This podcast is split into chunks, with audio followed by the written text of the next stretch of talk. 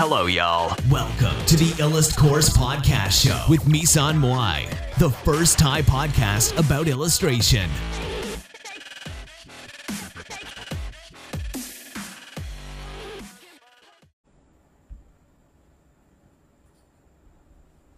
ฮัลโหล สวัสดีค่ะ ทุกคนนะคะ เออ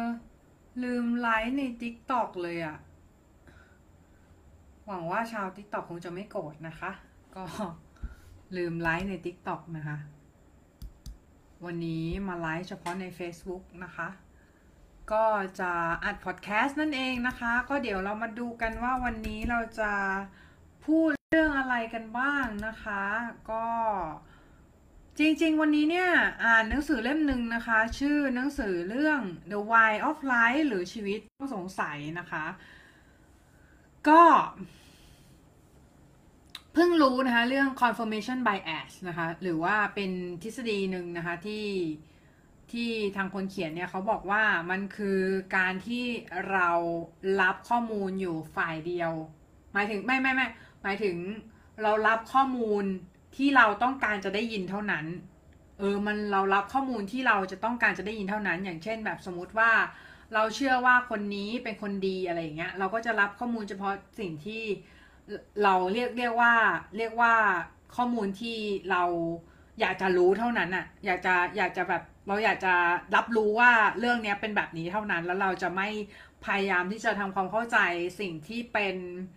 overall หรือว่าองค์รวมของมัน อย่างเช่น สมมุติว่าโอผมว่าคนนี้เป็นคนดีใช่ป่ะแต่ว่าเราอาจจะรับรู้ด้านเสียของเขาบ้างอะไรอย่างเงี้ยเราเราอาจจะแบบ ไม่พยายามที่จะทำความเข้าใจตรงนั้น เพราะว่าเราเป็น confirmation bias อยู่อะไรเงี้ยนะคะ ทีเนี้ยเขาก็บอกว่า social network อะก็ยิ่งทำให้เรากลายเป็นคนที่เป็น social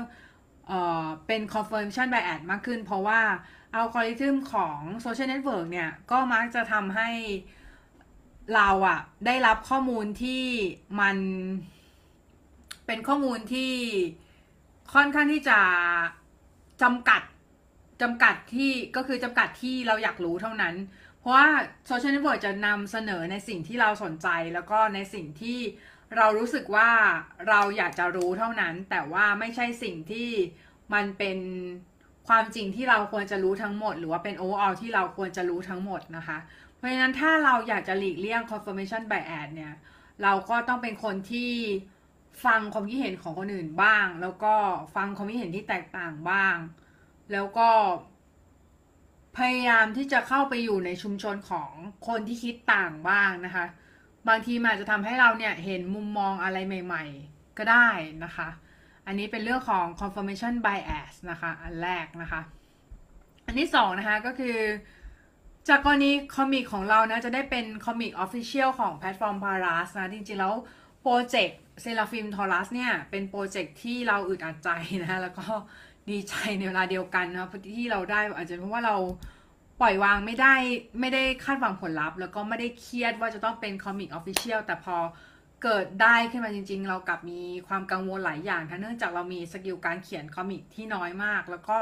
ทาง Paras comic guideline มาแล้วนะคะ วันนี้ว่าจะต้องทำขนาดเท่าไหร่ เว้นระยะยังไง format ที่ใช้เป็นไฟล์อะไรขนาดเท่าไหร่นะแล้วเราก็คุยกับ project manager ว่า character design ของ project เซราฟิมเนี่ยมันออกมาตั้งแต่ สี่ห้าปีที่แล้วนะคะ คนบางคนก็มาแซวบอกว่าเออเนี่ย ตัวละครใส่หูต่างหูข้างเดียวเหมือนซองเล่ซึ่งจริงๆเราจะบอกว่าเราจะบอกว่าเราคิดคิดไว้นานแล้วอะค่ะ ซึ่งมันบังเอิญไปเหมือนบังเอิญเขาออกแบบมาแล้วมันตรงกันเลยอาจจะเป็นเพราะมันเทรนของโลกหรืออะไรก็ตามแต่นะเออผู้ชายใส่ต่างหูข้างเดียวเลย อันนี้เราไม่รู้นะคะเออเราก็เลยคาดไว้ว่าเทรนของการออกแบบตัวละครแล้วก็ อะไรพวกนี้จะต้องเป็นตัวละครที่ทันสมัยนะคะ ในอีก 5-10 ปีข้างหน้าได้นะคะ เพราะฉะนั้นเราก็เลยออกแบบมาเพื่อ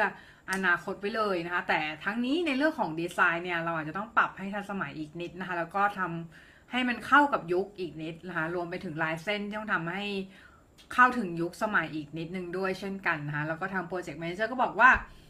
เขา hook กับ character นะคะของของเรานะคะเขาบอกว่าเพราะว่ามันมีอะไรที่น่าสนใจนะคะ ก็ ไม่เสียหลายเลยที่เราเนี่ยได้ไปทำงาน character design นะอยู่หลายปีด้วยกัน แต่เราแค่กำลังกังวลว่าโปรเจกต์นี้เราจะทำได้ดีหรือเปล่านะคะ แต่ก็กังวลเรื่องอนาคตไปก็ไม่มีประโยชน์นะสู้ทำวันนี้ให้ให้ดีดีกว่าสำหรับโปรเจกต์นี้ก็อดทนทำ illustration นะโดยไม่ได้อะไรเลยนะคะดยยกเว้นงานที่เราขายไปแล้วที่มันเป็น NFT อะก็วาดไปเรื่อยเพื่อให้มีมีการรับรู้ว่าตัวละครเหล่านี้มีอยู่นะคะ แล้วก็มีเนื้อเรื่องของเขาอยู่จริง ๆ ก็ ทำเช่นนี้มา 4-5 ปี จนวันนี้ผลของมันก็เริ่มออกดอกออกผลนะคะ แต่ว่าเรื่องนี้เป็นเรื่องที่เราอะได้เขียนส่งประกวดในเว็บตูนนะคะแล้วก็เราก็ถอนตัวกลางคันนะ เนื่องจากเราประกวดต่อไม่ไหวนะ มันแบบมันกดดันนะมันมันกดดันพอสมควรแล้วก็เรารู้สึกดาวกลางคัน ก็เลยเออถอนตัวมาดีกว่าเดี๋ยวป่วยนะ อืม แล้วก็ต่อมานะคะ ถ้าถามถึงตรงนี้เนี่ยว่า เป็น Official Comic ของ Paras นะคะแล้วเขาคิดรายได้ยังไงก็ที่เราตกลงและส่งผลงานไปเนี่ย เพราะเรารู้ว่าที่เนี่ยไม่น่ามีสัญญาผูกมัดนะสัญญาจะเป็น Smart Contract แทนนะคะ แล้วก็โมเดลรายได้เนี่ยจะแตกต่างออกไปจากเว็บตูนตามปกติก็คือ เว็บตูนตามปกติจะได้รายได้เป็นรายเดือนนะคะ บวกยอดขายใช่ไหมคะเป็นเปอร์เซ็นต์แต่ก็จะบอกว่าของ Paras เนี่ยนักเขียนได้ 95%ของยอดขายนะคะแล้วก็ อีก 5%ให้แพลตฟอร์มนะคะทั้งนี้เนี่ยก็สามารถขาย merchandise ได้นะคะเป็น NFT ได้ด้วยพวกการสะสมนะนักเขียนการ์ตูนก็จะได้รับการสนับสนุนจากทีมบรรณาธิการของทางแพลตฟอร์ม โดยเขาเนี่ยจะช่วยดูเรื่องต้นฉบับให้นะคะ ถ้าใครสนใจเนี่ยก็สามารถส่งผลงานไปให้ทางทีมงานพารัสดูได้นะคะ ว่าคอมิกของคุณเนี่ยผ่านการพิจารณาหรือไม่นะคะ อันนี้ก็เรื่องพารัสก็จบไปแล้วนะคะ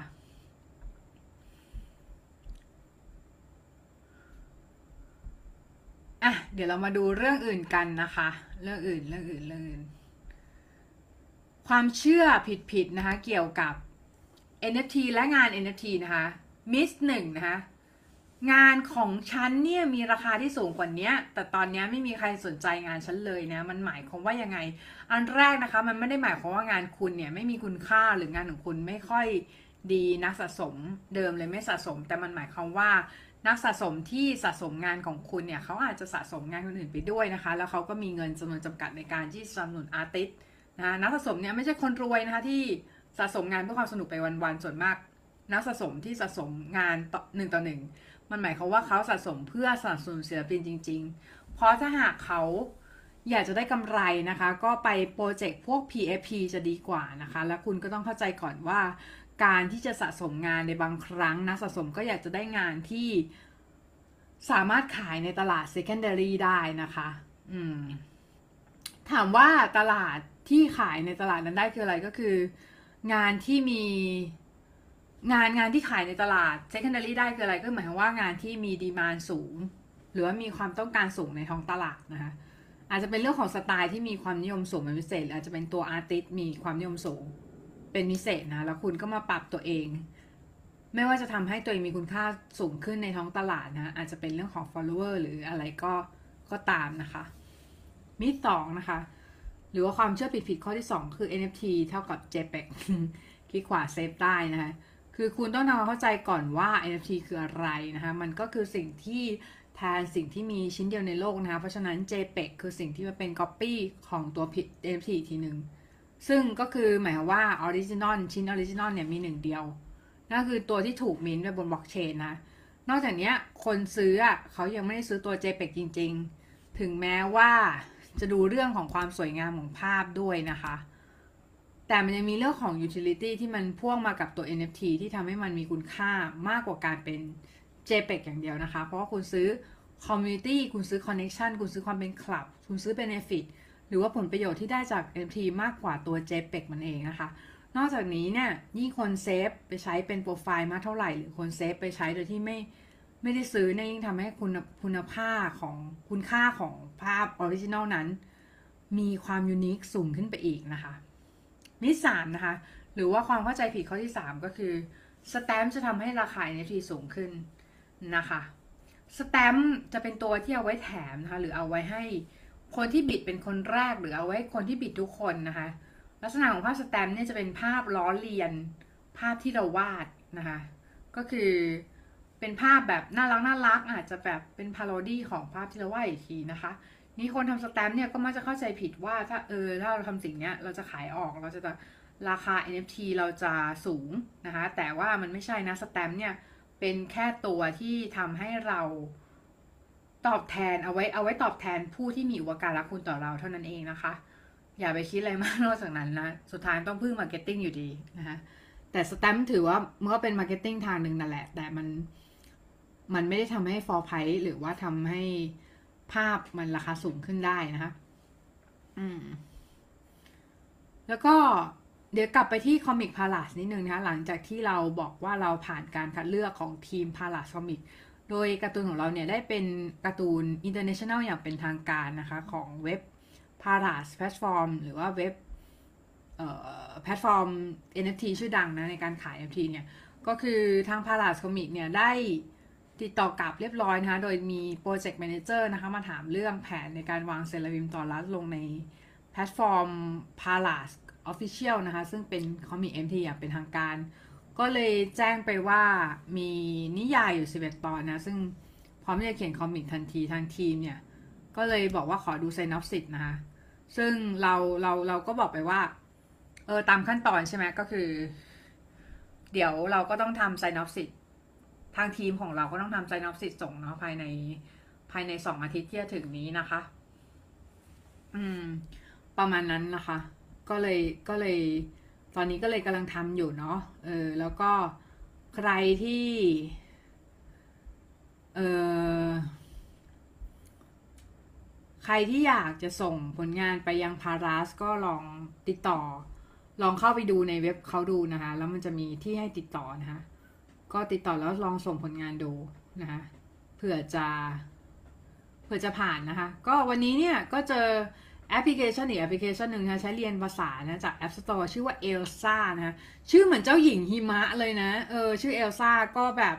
เป็นแอปเรียนภาษานะ ซึ่งในแอปนี้ก็จะเป็นการฝึกออกเสียงภาษาอังกฤษล้วนๆเลยนะคะ ให้เป็นไปตามเจ้าของภาษา ซึ่งระดับการเรียนเนี่ยก็จะมีไล่ตั้งแต่ basic นะเป็นถึงขั้นกลางขั้นสูง โดยที่มีแบบฝึกหัดนะให้เลือกทำหลากหลายนะคะ ไปตามขั้นตอนการเรียนแบบฝึกหัดที่มีให้ทำอย่างเช่น มีแบบฝึกหัดคุยกับ AI ให้ได้เสียงเป๊ะแล้วก็ ข้อสอบฟังนะแล้วก็เลือกคำตอบที่ถูกต้องนอกจากนี้ ก็มีวิดีโอให้ดูเป็นระยะระยะนะคะโดยที่แอปพลิเคชันจะมีแบ่งความยากเป็นเลเวลนะเลเวลเลเวลนะเป็นเลเวลในแต่ละเลเวลก็มีแบบฝึกหัดให้ทำหลายอันนะคะซึ่งขึ้นอยู่กับว่าเลเวลไหนเนี่ยต้องเรียนรู้เรื่องอะไรแบบแบบนี้นะคะเออในแบบฝึกหัดที่มีเนี่ยมันจะมีทั้งบทเรียนยากบทเรียนง่ายปรับปนกันไปขึ้นอยู่กับว่า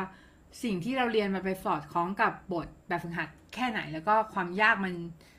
ก็จะเป็นไปตามนั้นนะคะ เราเคยเรียนภาษามาหลายภาษาหลายแอปนะคะก็มีหลายแอปที่ทำโอเคอะแต่แอปนี้เราชอบเป็นพิเศษ เพราะว่ามันเป็นเรื่องที่เราติดอยู่พอดีก็คือเรื่องของการออกเสียงภาษาอังกฤษให้ได้เหมือนเจ้าของภาษา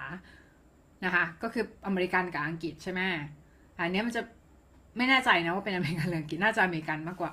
นะซึ่งพอมันใช้ AI มาตรวจจับเสียง มันทำให้เราไม่ต้องรออาจารย์เจ้าของภาษามาตรวจอะแน่นอนว่าการเรียนกับอาจารย์เจ้าของภาษาก็ดี แต่สำหรับคนที่ไม่มีเวลาแล้วก็มีทำลายที่ไม่แน่นอนจะนัดเรียนมันก็ยากนะคะงั้นการเรียนภาษาโดยการใช้แอปเนี่ยมันก็เลยจะเป็นอีกทางหนึ่งสำหรับผู้ที่ต้องการฝึกภาษาให้เหมือนเจ้าของภาษา โดยที่ไม่จำเป็นจะต้องไปเรียนตัวต่อตัวกับเจ้าของภาษา เพราะมันจะแพง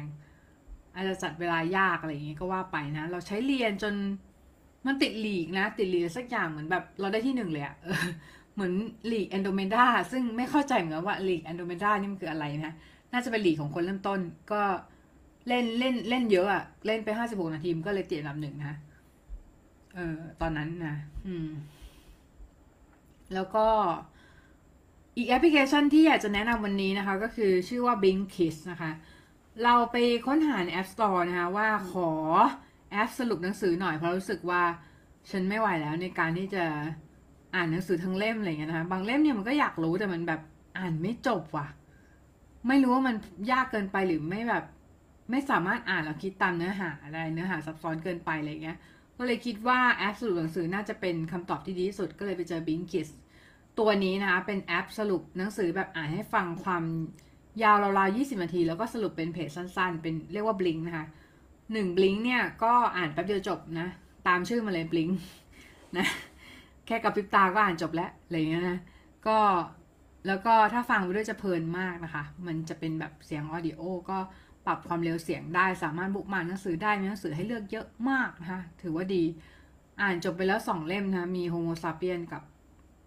Atomic Habit นะอ่านจบสองเล่มนะคะ ก็เลย เออเรื่องสุดท้ายก็เลยจะมาสรุปเนื้อหาของ Atomic Habit ด้วยนะ จริง ๆ แล้วเราฟังเนื้อหาไปห้าชั่วโมงนะคะแต่แบบด้วยความความเร็ว 1.5x 1.5x นะ ใน Storytel แต่เข้าใจว่าหลับกลางคันนะ แต่เพิ่งถึงบางอ้อกับหนังสือเล่มนี้ก็ตอนใช้แอปสรุปนะ ก็คือแอปสรุปเนี่ย มันสรุปมาว่าเนื้อหาหลักๆ คืออะไรนะ ก็คือ จริง ๆ แล้วเรื่องของนิสัยนะมันเป็นเรื่องของการที่มีคิวอะไรสักอย่างขึ้นมาก่อน อย่างเช่นสมมติห้องมืดเราก็ต้องเปิดไฟฮะพอเห็นห้องมืดเราก็เปิดไฟ เปิดไฟ เปิดไฟจนเปิดจนเป็นนิสัย แล้วเราก็รู้อยู่แล้วว่าต้องทำสิ่งเนี้ยแล้วก็มีนักวิทยาศาสตร์คนหนึ่งอะชื่อทอนไดค์นะคะเขาพยายามที่จะทดลองอะไรบางอย่างโดยเขาใช้แมวนะคะ โดยเขาขังแมวไว้ในกล่อง แล้วรอดูว่า แมวจะออกจากกล่องยังไงนะ สุดท้ายเขาทดลองไปยี่สิบสามสิบครั้งนะ ปรากฏว่าแมวทุกตัวนะหาทางออกได้ แล้วเมื่อหาทางออกได้พฤติกรรมของแมวมันจะเกิดขึ้นอย่างอัตโนมัตินั่นคือมันพบปุ่ม หรือว่ากลไกในการที่จะเปิดประตูหรือเปิดกล่องได้ โดยทุกอย่างเป็นไปอย่างอัตโนมัตินะคะ นั่นก็คือกระบวนการเดียวกับการกระบวนการสร้างให้เกิดนิสัยขึ้นมา แล้วก็มีการทดลองอีกหลายการทดลองอย่างเช่น การทดลองบล็อกสารสื่อประสาทโดพามีนนะคะปรากฏว่าหนูที่โดน บล็อกสารสื่อประสาทโดพามีนเนี่ยจะกลายเป็นหนูที่ขาดวิลลิ่งนะคะหรือความอยากมีชีวิตอยู่สุดท้ายแล้วหนูตัวนั้นจะอดตายไปเอง หมายความว่าโดพามีนเนี่ยเป็นสารสื่อประสาทหรือเป็นสิ่งที่สำคัญในการที่จะเป็นกระบวนการที่สร้างให้เกิดนิสัยอะไรทั้งอย่างขึ้นมานะโดพามีนเนี่ยมันจะเกิดขึ้นต่อเมื่อเราได้ทำสิ่งที่มัน pleasure อค่ะ มันแบบมันมีความสุขนะ ดังนั้นเราอาจจะได้อาจจะให้รางวัลตัวเองนะคะกับ การที่เราสามารถทำสิ่งไหนได้นะตามที่เรากำหนดไว้ เพื่อสร้างให้เกิดเป็นนิสัยอย่างเช่น สมมติว่าเราจะออกกำลังกายเนี่ยเราเซตว่าเราจะอ่านแมกกาซีนเล่มโปรดต่อเมื่อเราอยู่ในยิมเท่านั้นเป็นต้นอะไรอย่างเงี้ยนะคะหรือมีการสร้าง friction หรือความฝืนให้เกิดขึ้นไม่ว่าจะเป็นการทำให้เกิดนิสัย สิ่งที่ทำให้เกิดนิสัยแย่ๆอะไรพวกเนี้ยอย่างเช่นเราจะกินขนมอะ่ะเราเอาใส่กล่องไว้หลาย ๆ ชั้นเนี้ยแล้วล็อกกุญแจ อะไรอย่างเงี้ยคือแบบ สร้างฟริกชันให้เกิดขึ้นมันก็จะทำให้เราทำสิ่งนั้นได้ยากขึ้นใช่ไหมเออแล้วเราก็จะไม่ค่อยอยากทำสิ่งนั้นไปโดยอัตโนมัติ อย่างเช่น ถ้าไม่อยากหรืออยาก เอออย่างเช่นไม่อยากไม่อยากไม่อยากดูทีวี อยากลดการดูทีวีอะไรเงี้ยก็ให้ถอดฐานรีโมทออกเป็นต้นนะคะนอกจากนี้เรายังสามารถใช้พวก habit tracker นะคะ เช่น เขียน diary แล้วทำ habit tracker ง่ายๆ หรือ application track นิสัยของเราตอนนั้นก็ได้อย่างเช่น เราอยากจะดื่มน้ำวันละ 8 แก้วใช่ไหม เราทุกวันไหนที่เราทำได้อะให้เรากากระบาดในปฏิทินเป็นต้นนะ อันต่อมาคือ stack หรือการที่เราใส่นิสัยที่เราจะสร้างเข้าไปในนิสัยที่เราเป็นอยู่อย่างเช่นสมมติว่าเรามากินคุกกี้ตอนเช้าเนี่ย ให้เราเซฟไปว่า หลังกินคุกกี้เนี่ยกูจะนั่งสมาธิอะไรแบบนี้มันก็จะช่วยได้นะช่วยให้ทำให้เกิดนิสัยดีๆ ขึ้นมาได้นะอันนี้มาจากหนังสือ Atomic Habit นะคะ Atomic Habit นะคะ โอเคก็